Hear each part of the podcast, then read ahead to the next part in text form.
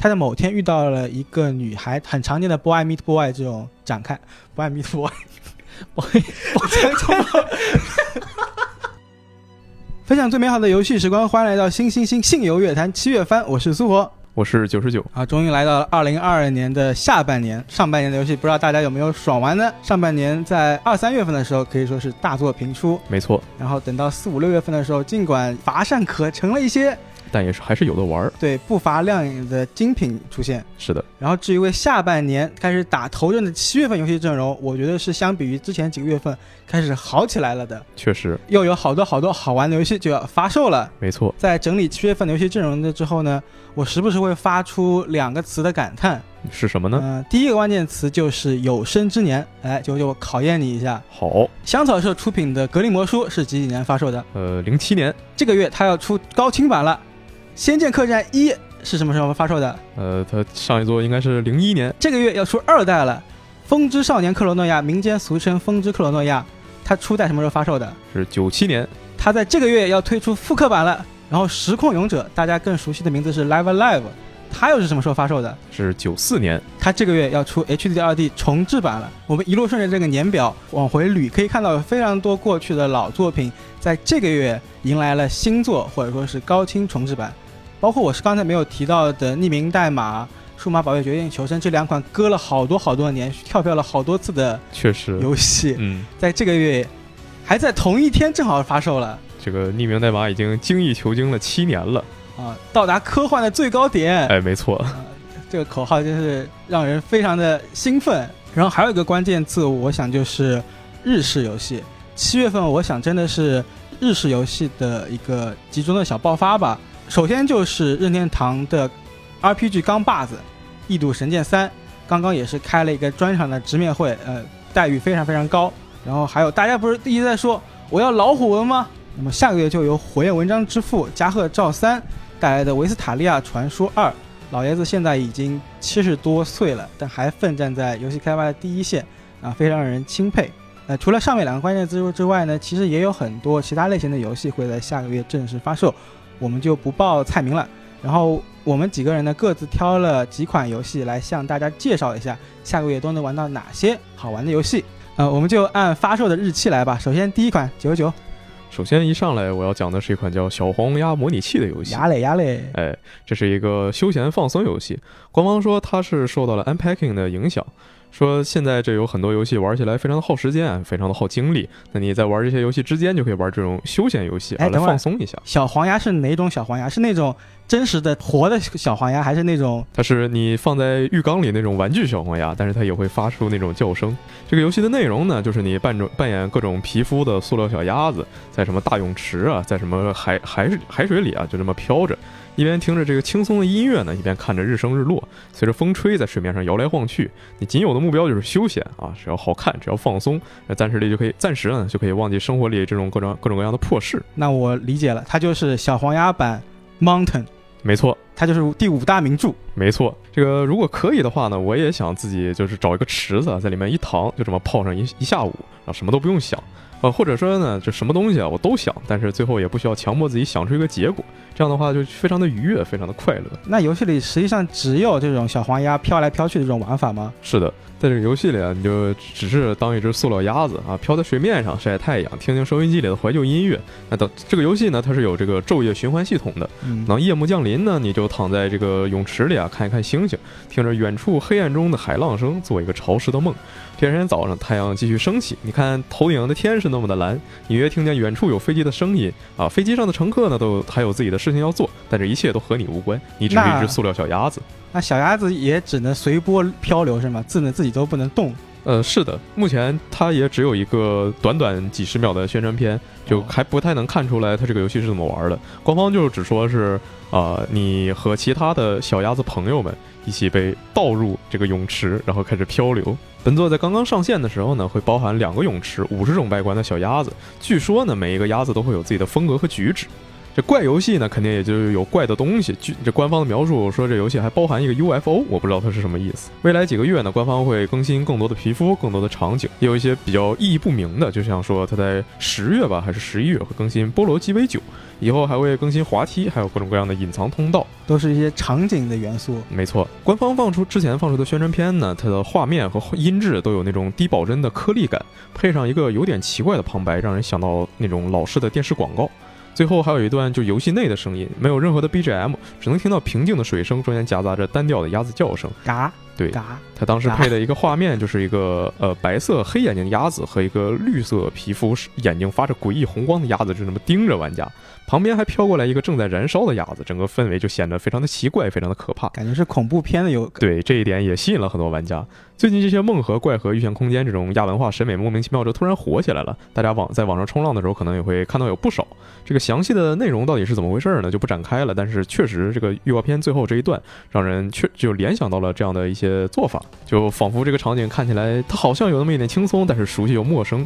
那你仿佛经历过这样的场景，但仔细想又全都是假的，让人感到。非常的不安。那这种怪东西呢，加上可爱的小黄鸭，加上休闲的泡水池，我觉得这个游戏就很优雅，我就很喜欢。官方的商品描述在最后说：“活在当下，享受生活，一切都会好起来的。”这是一个很简单、很常见的台词，但我觉得这句话非常的浪漫。总之呢，这个游戏在七月六日就会登陆 Steam 平台，虽然不支持简体中文，不过它支持繁体中文。呃，遗憾的是，目前它还没有公布价格，也不可以购买。但是你可以先把它加入愿望单。我感觉这个游戏没有语言也可以。对，我觉得它其中也不会有什么字。然后在七月八号呢。《仙剑客栈》系列新作《仙剑客栈二》就会正式发售了，登陆 Steam 平台，Switch 版正在开发中，预计将来也会登陆 Switch 平台。那么《仙剑客栈二》呢，就跟初代一样，是一款包含餐馆经营、角色扮演等诸多要素的客栈经营模拟游戏。它的宣传语叫做“翻转过去的遗憾”，这个宣传语真的非常非常吸引人。李逍遥苦不苦？确实，自己爱的人、自己的亲人一个个离去了啊，拯救得了世界，拯救不了身边的人。那么紫萱苦不苦？很苦。他封了锁妖塔，爱自我牺牲。那星璇苦不苦？很苦啊。他为了大义牺牲了自己。那么景天苦不苦？呃，苦吗？他他哪门子苦？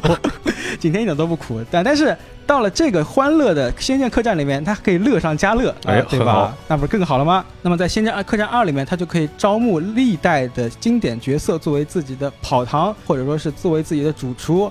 来一起经营壮大这个客栈，让自己的客栈成为天下第一客栈。像《仙剑客栈一》初代的时候，它发售于二零零一年嘛，那个时候只有《仙剑一》发售，所以当时也就只有四位角色，呃，李逍遥、赵灵儿、月如和阿奴。但是到了现在呢，《仙剑》发展了这么多代了，包括现在最新作《仙剑七》的角色也会加入到《仙剑客栈二》当中。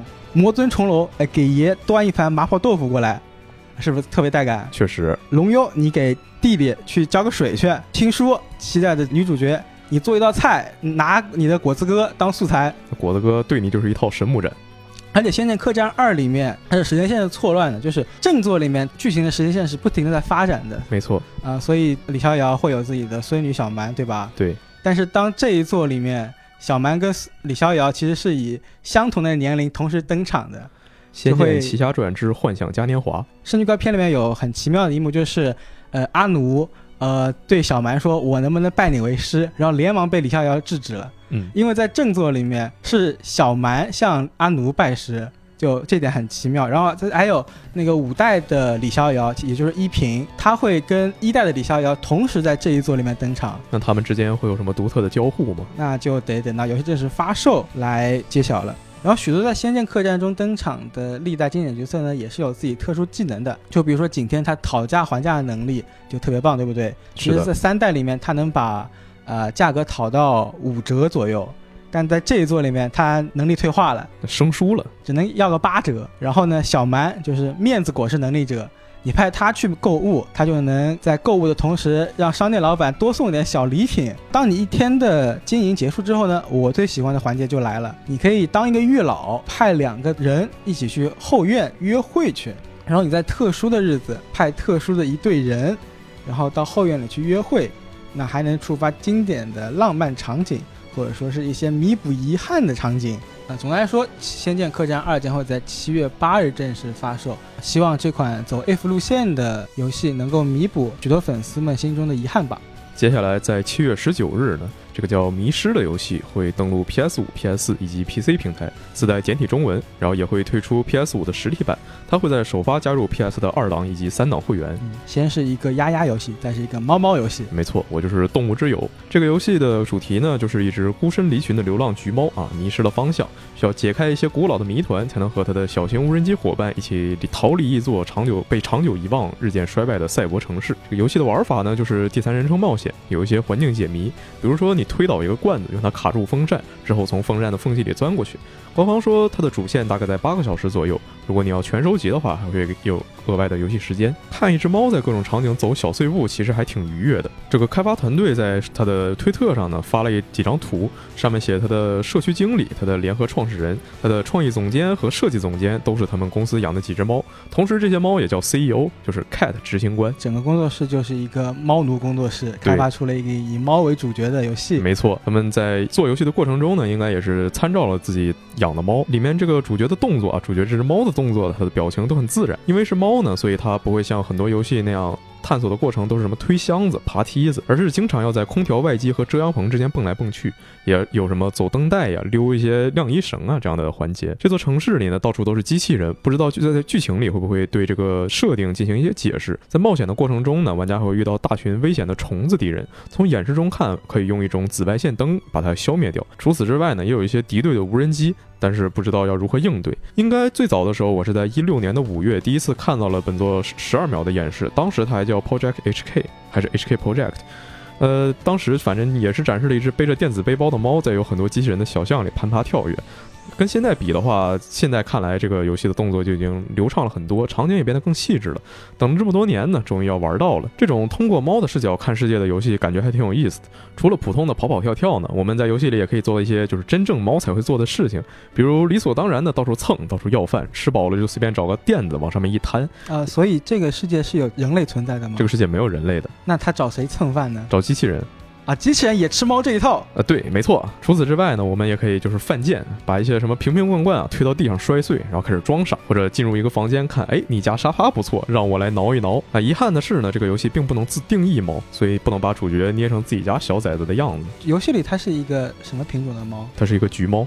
等到时候就反正我也买了会员，就直接把它下载下来玩一下。很期待啊，什么时候才能有狗子模拟器呢？在同一天呢，也就是七月十九日，这款叫《Endling Extinction Is Forever》的独立游戏也会发售，登陆 PC、PS、Xbox One 以 NS 平台，呃，支持简体中文，有实体版。这又是一款以动物为主角的游戏，没错，而且是我最爱的狐狸游戏。这个游戏就是一个狐狸妈妈模拟器。游戏里的设定呢是人类已经对环境造成了非常严重的破坏，太坏了。对，玩家已经是世界上最后一只狐狸啊，最后一只大狐狸。一上来场景呢就是一个森林大火。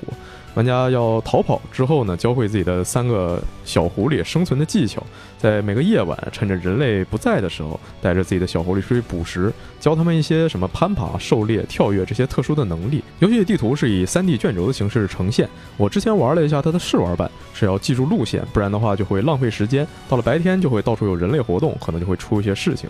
除了人类之外呢，游戏中也有一些其他野生动物，比如说猫头鹰，比如说獾，它们也可能会攻击你的呃小狐狸啊，当然也可能会攻击你的本体。受伤的话就会被影响之后的行动，哪怕是普通的捡捡垃圾啊，也有可能被塑料袋套住脖子，导致之后的活动出现问题。这个游戏的主题反正就是生存就是一切，一切为了生存以及环保。那这座有哪些表现狐狸的特色呢？比较让我印象深刻的一点呢，就是我我不知道大家有没有在网上看过一些视频，就是狐狸在捕猎的时候突然跳起，然后一头扎进什么雪地里这种，然后从里面叼出一个小老鼠之类的，这一点在游戏里也是有呈现的。除此之外，狐狸妈妈和小狐狸各种互动啊，这个动画我也看的也非常的开心。其实我只要看见有一只狐狸，然后它的尾巴在摇，我就已经很开心了。但我看你之前的描述，这一座好像会有刀片呀？啊，没错。这个游戏它现在在 Steam 上是可以玩到它的 demo 的。它一上来呢，就是有四个小狐狸，让我选一个。然后在我选完之后呢，那只就被人类给抓走了。只能说这个制作组真的是恶意满满。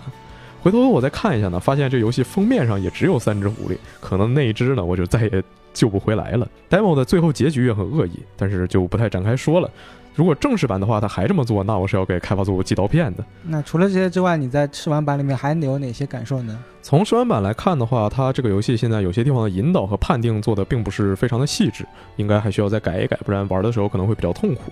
那么在九十九为我们带来了三款小动物游戏之后呢，小虎子也有想分享的在下个月发售的游戏。哎，是的，那我这边想分享的两款游戏呢，第一款是《时空勇士》重置版，呃，那这部作品在一九九四年九月登陆超级任天堂平台，然后本身就是一款非常经典的日式角色扮演游戏。其实这款游戏刚出世的时候评价还不是特别好，因为当时同时代的有那个《最终幻想六》，还有《超时空之钥》。啊，不是我不好，是敌人太强了。对，是敌人太强了。结果这个两部作品过去之后呢，人们突然发现，哎，《时空勇士》这部作品设定也比较奇特，剧情也比较好看，哎，感觉还是挺不错的嘛。然后评价就上来了。你是不是在暗示现在的 JRPG 不行了？没有，没有。而且是这种经过时间的沉淀，慢慢的被人发现，可能它依旧是一款非常值得让人呃愿意沉浸其中的游戏。嗯，对的，对的。那其实这款作品说为什么会这么吸引人呢？其实就是因为。呃，这款游戏的内容是由各个时代和地区下的不同章节所组成的。每章的故事呢，虽然有他们自己独特的设定，但同时呢，也包括这个呃剧情之间就会有各种各样的联系。虽然说它的这个时代背景穿插的很复杂，就比如说上至古代石器时代，然后下至现代社会，它各个各种各样的章节，它会出现各种各样的国家。然后，比方说，呃，西部的美国，然后幕末时代的日本，甚至还有我们功夫背景下的中国，听起来很复杂呀。嗯，对，虽然说听起来是比较复杂的呀，但是各章人物和剧情之间，他们其实到最后都会存在一些奇妙的联系。那么在游戏的最后呢，所有时代的故事和角色都将串联在一起。要用一句话来概括这款游戏的话，就是五个字：真八方女人。啊，其实是七方女人。对哦，主角还有七个，对吧？对对对。那本作的制作阵容也比较豪华，除了下村洋子的音乐之外，还有呢青山青山刚昌等人的这个剧本。哎，青山刚昌大家都知道，名名侦探柯南，名小学生柯南，真的是他吗？他就是默默篇的编剧啊。哦，对，默默篇，我得特别提一句。呃，这个关卡在玩家当中评价非常高。然后，因为它的这个故事里面兼顾了这个宏大与精巧的游戏迷宫。那在默默篇这个呃篇章呢，当玩家可以达成百人斩或者零人斩的成就。也就是说，这个关卡里面会设置一百个敌人，但是呢，玩家呃可以自己选择，就是说把这个敌人全部干掉，还是说就是说全部不干掉，把选择权交给玩家。对，把选择权交给玩家。那本次呢，官方采用了独特的 HD 2D 技术进行重置。用现代化的像素风格为我们重新演绎时空勇士们的故事。HD 二 D 真是门好技术，哎，对，我至今仍然忘不掉 SE 说的 HD 二 D DQ 三，至今没个影。那还是期待一下吧。好了，那本次的时空勇士重置版将于二零二二年七月二十二日登陆 Switch 平台，本作支持中文，日服售价为七千四百八十日元，游戏容量为五 GB。那感兴趣的朋友不容错过。然后接下来就到了七月二十八号，这是一个有生之年的作品《匿名代码》。我刚才也说过了，是跳票了好多年，终于确定发售日的作品。嗯嗯，然后这个日子七月二十八号也非常的特殊，这个日子是命运石之门中助手被袭击的日子，也是最终发现命运石之门世界线的那个日子。嗯，所以在这个特殊的日子里面呢，科学 ADV 系列新作《匿名代码》就正式发售了。但是，尽管匿名代码说是呃这个系列的新作，但其实它也有跟前面的几款作品有些不一样，因为在比如说大家熟知的《命运石之门》为代表的作品里面，它是以世界线的形式来表示不同的不同世界的，而到了匿名代码里面，它引入了一个叫做世界层的东西。也就是说，之前的世界线都是他们几条线是构成一个平面，然后到了匿名代码里面，它这个世界观所处的是在另外一个世界层里面，它这个世界层可能会高于之前几部科幻 ADV 系列所在的世界层。尽管说起来好像有点玄乎，但呃，这可能也就只是一个设定。目前为止，我们还不清楚它跟以前的科学 ADV 系列有什么很直接的关联。呃，我有个问题啊，你说的这个世界层跟我理解当中的平行世界。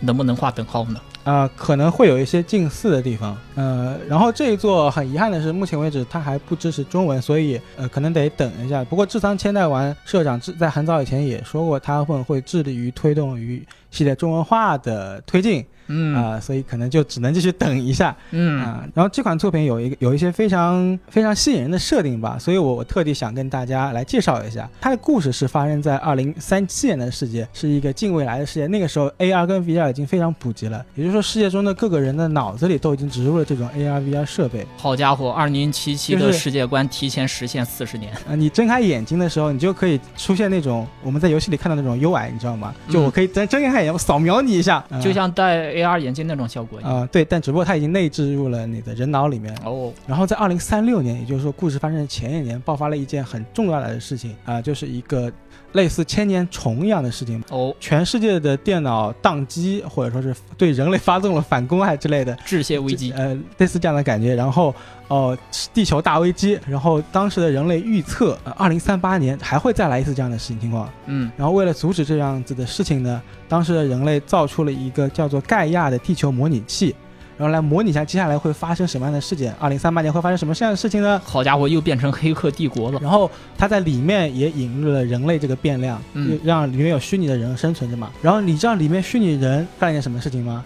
他们又造了一个地球模拟器好家伙，套娃呀，这是。啊，确实是很套娃。然后这个时候，最开始造出盖亚的这批人看到这个现象，开始反思自己了。哦，他们是不是也是被某某个人造出来的？完了，又成缸中之老了。我们的主角有一个非常特殊的能力啊。首先，我先介绍一下，他是一名骇客。嗯他在某天遇到了一个女孩，然后很常见的 boy meet girl 这种展开嘛。嗯，他有一个很特殊的能力，就是存档和读取这个哦功能。其实 S L 大法。啊，对他就是本人自己知道我有 S L 大法。嗯你像通常的游戏里面，不是我们去会玩家会 S L，那其实呃游戏里的里面角色也不会做这种反应，是吧？嗯，对。它就相当于我们玩家 S L 来获取更好的发展，嗯、但他呢自己知道他有一个 S L 这个能力，所以他就可以不断的去试错，然后来达成他所期望的一个目标吧。嗯这一座里面有一个非常呃吸引我的点，就是它的一个设定是，既然主角知道他有 S L 能力。那玩家的存在是什么样子的呢？玩家其实是跟主角是一个合作伙伴关系，他他有有一重很 meta 的要素在里面，就是，呃，比如说我我作为玩家，我要跟主角建议，你这个时候你可以存个档啊、然后你得主角同意了，他才给你存档。有云游戏那味了。呃原游戏，原游戏原原游戏呃，对吧？很很符合现在的潮流啊。二零三七年将来就是这么发展的啊。上面会有个人操控我，你现在可以存个档了。然后当主角同意他能够存档读档的时候，然后来展开新的结局的时候，呃，游戏就会以漫画的形式给你展现出，呃，当你做出不同选择之后的新的分歧点。呃，那个漫画形式我，我他在之前在演示中也展示过一次，分镜、呃演出啊之类的都还挺不错的。这一作里面，在之前的某次宣传片里面，《命运石之门零》中登场的 AI 助手，也就是说 AI 莫莱红利期闪过了一个片段，呃，让人不由得好奇，它跟之前的《命运石之门》系列会有什么关联？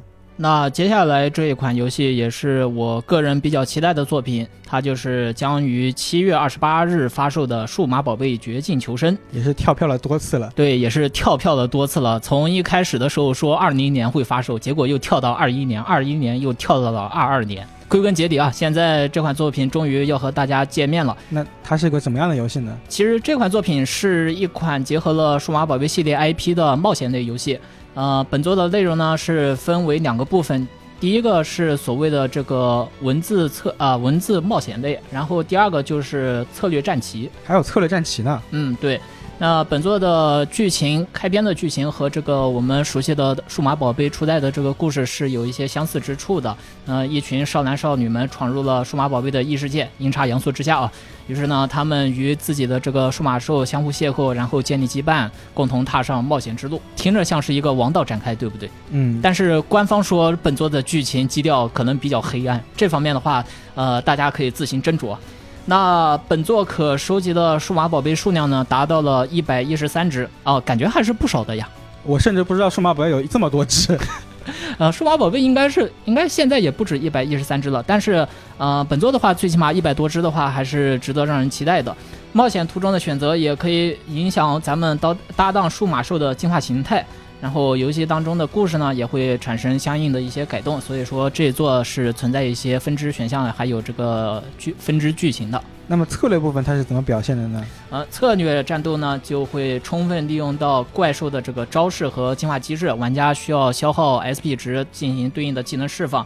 那与此同时呢，呃，棋盘当中的地形和种族的特性也能够帮助我们打赢战斗。啊，所以就还是表现形式上是那种传统走格子那种战棋游戏是吗？嗯，对的，这个策略战棋部分的话，其实就是跟这个传统的战棋比较类似了。那虽然本作的发售日一拖再拖啊，但是，呃，数码宝贝系列毕竟是大家童年美好的回忆嘛。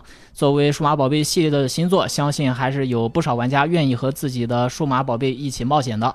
数码宝贝绝境求生将于二零二二年七月二十八日登陆 PS 四、Xbox One 与 Switch，还有 PC 平台。本作确认支持中文，不要跳票啦！然后马上在七月二十九号发售的就是这个月的重磅作品了，哦《异度神剑三》。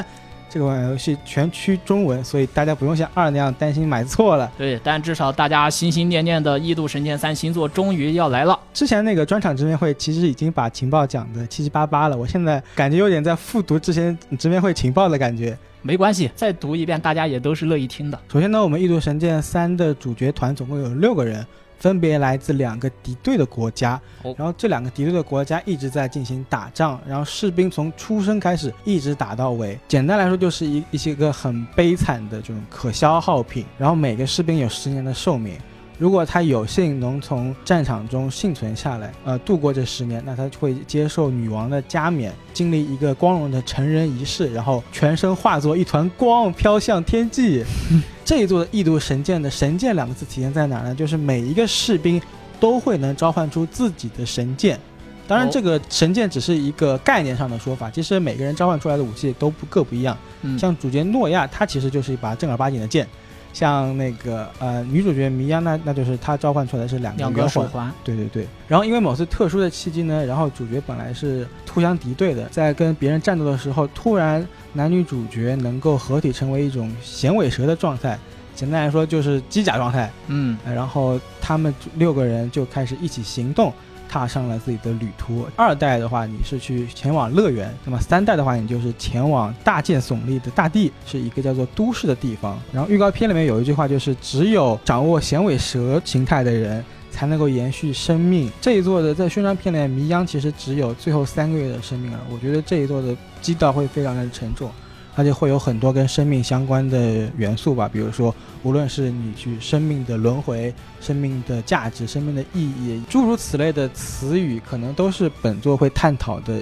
主题。是的，本作的话是以这个生命为一个重要主题展开剧情论述的，所以说，呃，我们在这一作当中也可能会看到这边的制作组对于“生命”二字的一些思考。当这两六个人一起行动之后，他们理所当然的成为了两个国家他们原本所处在的阵营的共同的敌人，就全世界都是我的敌人啊！嗯我要斩断这个世界，我要把这个世界给崩坏了。错的不是我，是这个世界吗？嗯，然后目前来看呢，主角六个人其实已经两两两配对了，配成了三组啊，再也不会有败犬了，只有大家了。呃，很有意思的点是，这两个国家的领导人，呃，目前来看，尽管他们戴着面具，但是都特别像是呃一代跟二代的两位败犬，分别是梅利亚跟尼亚。尽管我们看不到他的真面目，但是从服装呀、身形呀来看非常像。由此可见，一代跟二代的故事或许会在三里面会有所发展。嗯，然后六个人六六个职业嘛，啊、我们简单可以把它区分出坦克、输出、治疗，也就是说传统的铁三角。然后这一代虽然没有抽卡了，但是有英雄角色这样的存在，哦你不用抽卡就可以直接获得，而且英雄也有自己的职业，主角也有自己的职业，然后职业之间是可以互相转职的。嗯，我非常期待游戏发售之后会有那种全员菜刀队、全员奶妈队，听起来就很有意思。如果你长时间的保持某个职业的话，你还可以精通这个职业，从而解锁精通战绩。呃，精通战绩顾名思义就是你可以，当你切换成新职业的之后，你就可以把这个精通战绩带到你的新职业去。呃，当你将精通战技和新战技融合之后，还可以发动战技融合，同时发动这两个技能。哎，对的，这个提升职业熟练度啊，就够各位慢慢玩了。这一组还有个非常棒的点，就是我刚才提过的开高达哦，啊、就是灵魂连接形形成响尾蛇的状态，合体期间呢就可以使用强大的响尾蛇战技，但合体是有时间限制的，而且合体两两合体不只是有一种形态，是有两种形态。当男方占主导权和女方占主导权的时候，都会是不同的状态，有不同的能力的。而异度神剑一直为人所称道的开放自由的世界，呃，非常立体的世界，也在三代中会很好的继承下来并发扬光大。你可以在广阔的场景中奔走，啊，寻找柳暗花明的新的地点。呃，同时这一座也会有一些特殊的位移技能，比如说滑钢索呀、爬藤蔓呀，让你的位移更加方便。这一代加入了一代终极版的导航系统，也就是说你直接跟着路上的线走，绝对不会迷路。那如果大家就是说有人没有玩过前作的话，说我直接玩三可以吗？我也不知道，因为因为我我我没玩到三，不过官方是这么说的，没玩过不需要玩过前传，如果玩过的话。在了解世这座的世界观方面，体验会更好哦。剧情上可能不会太直接的相关。如果直接玩三的话，就是说世界观这方面可能稍微要适应一下，但是呃，游戏内容的话肯定都是完整的。一代跟二代世界观可以通过视频啊，或者说是文字形式先提前了解一下。啊，总而言之，七月二十九日，《异度神剑三》正式发售。啊，除了上面展开说的游戏之外呢，经典的视错觉解密游戏《纪念碑谷一二》会在七月十二日。登陆 PC 平台，呃，然后同天呢还会有受许多玩家喜欢的《暗影火炬城》登陆 NS 平台，紧接着就是历史模拟游戏《信长之野望》新作，《信长之野望》新生会在七月二十一日发售。此外，车外人狂喜的《红魔城传说：绯色交响曲》的高清版会在七月二十八日正式发售。七月对许多日式游戏玩家来说肯定会是一个相当充实满意的月份，而且大概率会出现忙得玩不过来的情况。祝大家玩的开心，享受游戏时光，我们下期再见。